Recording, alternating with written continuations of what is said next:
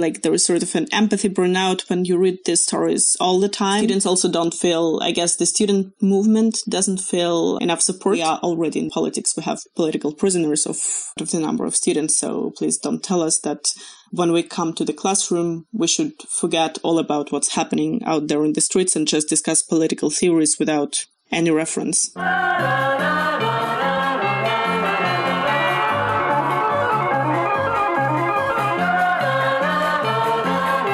Howdy, folks. Welcome to another episode of The Russia Guy, the podcast where I talk to interesting and influential figures in Russia focused journalism, academia, and activism. I'm your host, Kevin Rothrock, and this is the show where I interview people about trending news stories, the overarching themes of Russia watching, and the ins and outs of life as a professional in this field. This show is supported by listeners like you at patreon.com backslash Kevin Rothrock, where you can contribute as much or as little of your hard earned money as you like. Thank you very much to my active patrons. I've recently introduced something new at Patreon, an audiophile tier for supporters who pledge $10 or more per month. Audiophile supporters will receive two special The Russia Guy custom coasters for your drinks and your beverages and whatnot. I'm trying to raise about $500 to upgrade my recording equipment for a more professional sound, specifically to buy a Rode Procaster broadcast dynamic vocal microphone and the peripherals needed to make it work. So pledge ten dollars or more now, and uh, I'll send you two of these these coaster bad boys, which feature the podcast's new artwork by Yulia Drobova.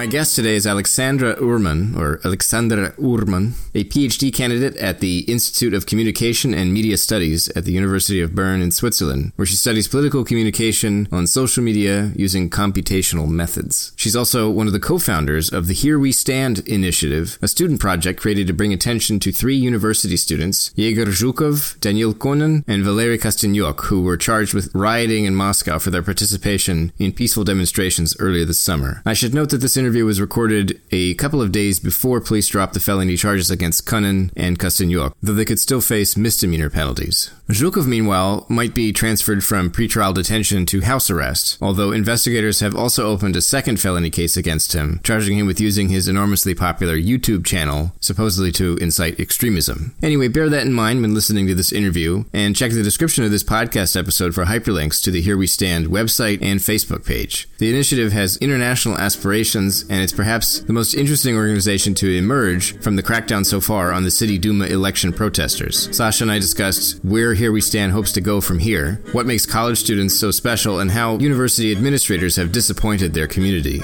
That and more in the interview. Now, here it is.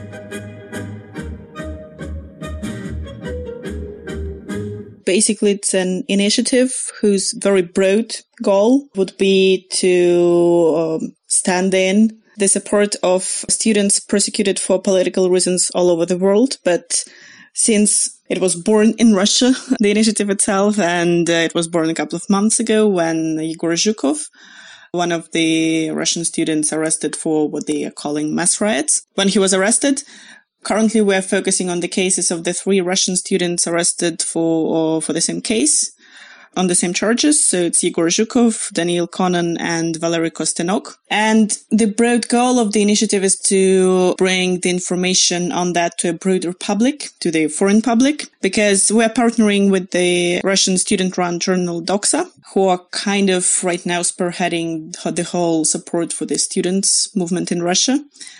And once Zhukov was arrested, there was actually like a movement or sort of like grassroots initiative with people coordinating a lot in Telegram chats, mostly the community of Higher School of Economics, the Russian university, which he's a student of and which I graduated, where people were just coordinating. So how can we help? What can we do? And sort of out of that multiple initiatives arose in Russia and me and a couple of other people who are currently based abroad or who studied abroad, we thought that it would be really nice to sort of also bring the information to the broader public, which was mostly motivated also by Golunov's case. So when Ivan Golunov was arrested, I think it was largely the public pressure, including the, you know, the very wide coverage in the international press that perhaps help that case. Like we don't know, but that's like, you know, that's the impression. So the idea is to basically, for now, bring the information about the three arrested Russian students to the broader public, to the foreign public. And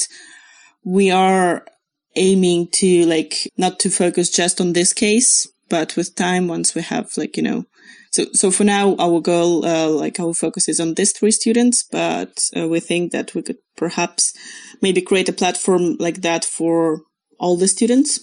The thinking was that there are special organizations protecting rights of different groups, such like as Reporters Without Borders, which focuses on journalists, or like Amnesty International, they sort of focus on everyone. But there is no such platform for students focusing on students, even though historically and now students are largely spearheading uh, the pro-democracy movements in many countries. Like you can take Russia, you can you can take Ukraine back uh, like five years ago, you can take current Hong Kong, you can take Hungary or whatnot.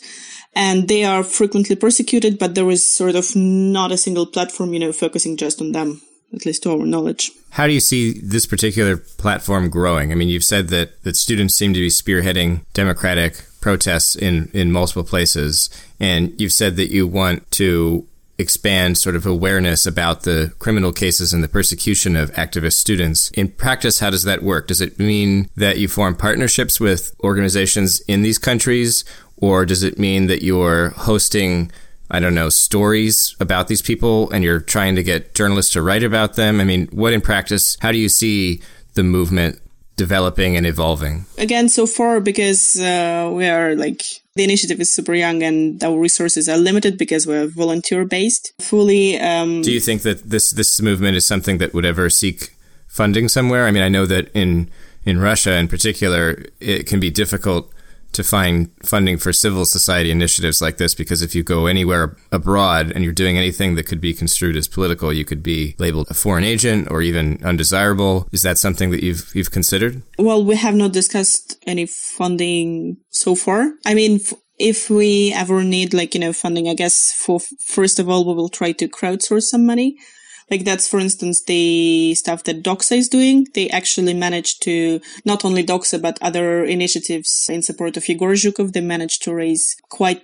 some money. I don't remember the numbers right now, but they are raising money continuously, for instance, to organize. Oh, I forgot the English word right now. Maybe you could help me with that. Like, передачи в СИЗО. Oh, yeah. It's like kind of like money that goes into his kind of jail account so that he can like buy food and, and, blankets and that kind of thing. Is that right? It doesn't go into his jail account. It's basically people are buying food and stuff. Sure, right. And okay, bringing it to the jail, but you know, you need money for that. So, right. Yeah. I think that does exist in the United States. I mean, I've, I've never been to prison, but I, I'm fairly certain that there is a similar situation in the United States where, you know, there's like a prison commissary and relatives can donate money or send money, and it helps them kind of buy the things they need to not necessarily stay alive, but to live, you know, with some creature comforts, I guess. But but yeah. So sorry, go ahead. So you said that that for Yegor Zhukov, they've they've done they've been raising money in that capacity. Yeah, like so currently they are not only raising it for Zhukov. Like what I know that Doxa is also raising money to support the students who were arrested and got some administrative charges and now have to pay some fines for whatever. You know, like it's usually participation in a peaceful demonstration or something or some fabricated charges, whatever it is. So this is also largely crowdsourced. And yeah, so we have not been thinking about attaining funding, but returning back uh, to your question about the broader initiatives and stuff, yeah, we're thinking like so far again, as we're super small, we are thinking of running just maybe, uh, we have a blog page. So we have a major page where we have, you know, the letter in support of the arrested students that everybody can sign. Like every visitor can sign to show the support. And also we have a blog page where we're running not just the updates on the cases of Zhukov, Konon and Kostenyok, but also some opinion pieces. We also are translating some materials, some Russian language materials. For instance, we translated, it, it's not directly related to the three students cases, but to the same case on which they are arrested. I think you heard of Sergei Fomin and the short documentary by the Russian media Zona where he basically uh, went to give himself in to the authorities. So we translated that. We are also like, we're in contact with all this uh, Russian media. And obviously when we're translating their materials, uh, we ask them explicitly if they are willing to and stuff. And we're also planning to run uh, stories about other countries currently, perhaps just in terms of the blog page, like for instance, with the Hong Kong stuff I read today that some students in Hong Kong, for instance, were arrested because they were carrying uh, some flour and sugar and the police told them this is explosives and stuff. So there are like similarish developments going on there, but we're also thinking of partnering with the organizations in these countries, like including Hong Kong, perhaps, and Hungary. And yeah. Why do you think? Well, so it seems to me, and correct me if I'm wrong, but it seems like of all of the suspects that have been arrested and jailed in the you know this this Moskovskaya Dela, the students and specifically probably Yegor Zhukov have been able to mobilize, or their supporters have been able to mobilize better campaigns than most of the other suspects. And I wonder, do you think that students are are kind of special in this group? Do they represent something different as opposed to the sort of run of the mill protester who's unlucky enough to be targeted as a supposed rioter? I mean, what makes students special in all this? Well, I think that they are so relatable by other students, you know? So if you, if you look also at the support campaign around Zhukov and that later also started including Konon and Kostenyok because they were arrested after Zhukov, is that it is largely run by students or recent graduates of, in Zhukov's case, it's Higher School of Economics. In Konon's case, it's the Bauman Technical University or of their respective universities. And you can also see that a lot of people in Russian independent media, like you can take Dozhd or yeah, I think somebody in Medusa as well or Media Zona, they are all graduates of Higher School of Economics. Not all, but you know, there is a considerable amount of people. So to them and also to me personally, like Zhukov is just uh, super relatable because you can say that sometimes you don't, you already don't have enough empathy. Like there is sort of an empathy burnout when you read these stories all the time. Like in Russia, people often get arrested on some fabricated charges and just another story. But I guess Zhukov's case initially was different to a lot of people because they either knew him personally or they knew people who know him. Like, for instance, it's my case. I didn't know him personally. He's like younger than me, but I know personally several people who know him. And also he graduated the same high school as I did. And he is at the same university as I did, like as I used to study at. And he sort of represents, I guess, that politicized student community. And you can see students sympathizing with him pretty easily because if you think he's just too similar, you know, to, to, to me in, in just social demographic characteristics, much more similar than, I mean, students are, the three students in general, much more similar than other people. Do you think that his personal politics make him because he's he's an outspoken libertarian as I understand and his YouTube channel which is enormously popular is devoutly libertarian. I mean, it's it's this hugely politicized YouTube channel where he shouts and, and speaks the, the greatness of, of libertarianism. Yeah, and that's currently being checked for extremism. oh, is it? I didn't know that. Um, yeah, yeah, they they couldn't find anything, and now they're checking his YouTube channel. Yeah. I see. Is the student movement? Is it libertarian at its heart, or is that just that's Zhukov's personal thing and he has supporters for that reason, but the student movement is bigger than libertarianism? Or do you think the two are intertwined? So my personal impression from what I'm observing, you know, in all these initiatives and groups and chats, that it has nothing to do with libertarianism. I mean, there are some people who joined, for instance, these groups uh, in support of Zhukov and initiatives that came not from the student community necessarily, like not from the higher school of economics community that was at the core and Doxa journal that was at the core, but from basically followers of his blog or members of the Libertarian Party. So whether for that cause, but that's definitely not at the core. And also, if you look at the other students like Daniil Konon or Valery Kostenyok or the recent graduate Aidar Gubaidulin, they all have nothing to do with libertarianism. And that's definitely not the topic. I think the general attitude to me, it seems like that it's more of a personal Zhukov's thing. And what matters is that he got arrested for nothing. And whatever his political views were, there was some share of people who are supporting the cause for that. But I think that the student movement has largely nothing to do with the precisely political views or political affiliation of Zhukov. And what's the significance of Higher School of Economics Vice Rector Valeria Kosmarova's campaign for the city city Duma seat? Because ostensibly, if you don't know anything about this race, you would think, oh, well, that's that's great for the student community because they're going to have a voice in the city Duma. But as I understand it, her candidacy is quite controversial and it's caused kind of a, a, big scandal in the academic community. Can you say anything about her campaign? Well, I, I understand why that is problematic and that is quite a scandal. I think that there are people who would be better, uh, like more knowledgeable about that, especially the graduates of the political science department, which I'm not because she's a professor there. But as far as I understand, she was just running I think it was the same district where Ilya Yashin, the opposition politician, was running. If I'm not mistaken, it's Yashin. And so she explicitly claimed several times that she belongs to Sobyanin's team. So she's not trusted by the students because to the students who are uh, explicitly independent and support this independent candidate who are not registered, she is more of a Sobyanin's candidate there. So even if she works at the same university, it does not mean like students also don't feel, I guess the student movement doesn't feel enough support from the university itself.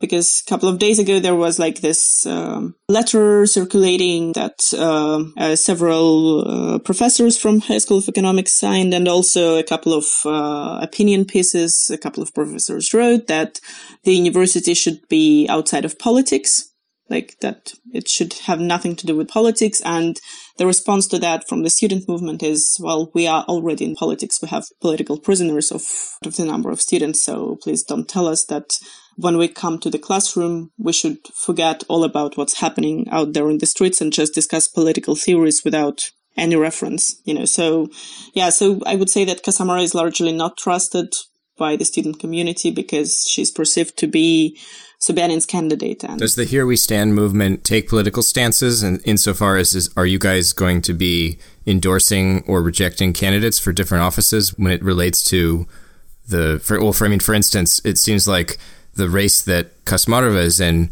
is fairly significant to, say, Zhukov's case because there seems to be a lot of interconnections. Now, is the Here We Stand movement going to make recommendations about, say, voting, or is it is it not really getting involved in that? No, we're not really getting involved in that. Again, like our main aim is to bring the just the information about these cases to the foreign community. And in that sense, what really matters to us is that these three students are arrested on completely like fabricated charges which is especially evident with the Zhukov now because you can see that once, uh, like it took them several weeks to see that the guy in the video, which was the main uh, piece of evidence they had, the only piece of evidence they had, is not Zhukov. And also the guy in the video was just walking around. He was in, in no way inciting any mass riots and mass riots didn't happen. But, you know, that's um, all details at this point. But once they realized that they cannot prove that the guy in the video is Zhukov because it's not him, last week, I think they came to Higher School of Economics and they got all his student papers and now they're checking them for extremism. Today they conducted a search inside of his house and they were looking like I think they took away the libertarian flag. I think they were also looking for short uh, shirts in which he was recording his videos for his blog, and now they're checking his blog for extremism.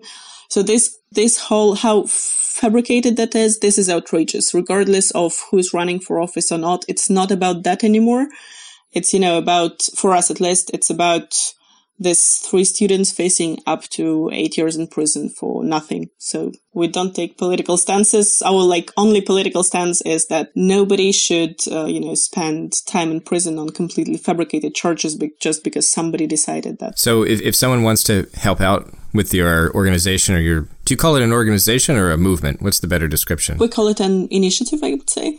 initiative. Okay. Yeah, if yeah. someone would like to help out then with your initiative, how would they go about it? Say maybe you need help with translations or really anything. Like if anybody listening to this, you know, listening in English, obviously, presumably somewhere in the United States or somewhere in Western Europe, if they're listening and they think to themselves, oh, I would, this sounds cool. I'd like to help out. How would they, how would they go about that? So I guess they could send us a message on Facebook or an email. We have our email account on our website. And yeah, our website, um, I think you will have it in the description, but anyway, it's here stand space. So they could just email us and tell us what they could potentially help us with. So we would definitely like proofreaders because so far we don't have an English native speaker. So we're all like many of us uh, studied abroad, but you know, it's still not the same level. And also we very much are looking forward to people who would want to contribute maybe opinion pieces on student movements if somebody's studying like, you know, political science and that. And reach out to the student organizations and student movements uh, abroad and maybe some student run media or just media. So whoever can help us with spreading the word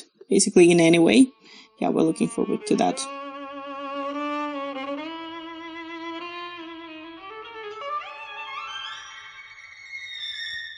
That's my interview with Alexandra Urman, a PhD candidate in Switzerland and one of the co-founders of the student advocacy Here We Stand initiative. Remember to check the description of this podcast episode for hyperlinks to the Here We Stand website and Facebook page. If you enjoyed this interview and like listening to this podcast, please consider skipping over to patreon.com backslash Kevin Rothrock, where you can make a contribution. And don't forget about the new audiophile supporter tier, which helps me upgrade my recording equipment, and get you two custom coasters featuring the podcast's new artwork by Yulia Drobova. Thanks to everyone already pitching in, and I'm happy to get feedback on Twitter, by the way, if ever you have a comment or a question about the show. As always, thanks for listening. Until next time. Говорят мы бяки-буки, как выносит нас земля. Дайте, что ли, карты в руки, погадать на короля. Ой-ля-ля!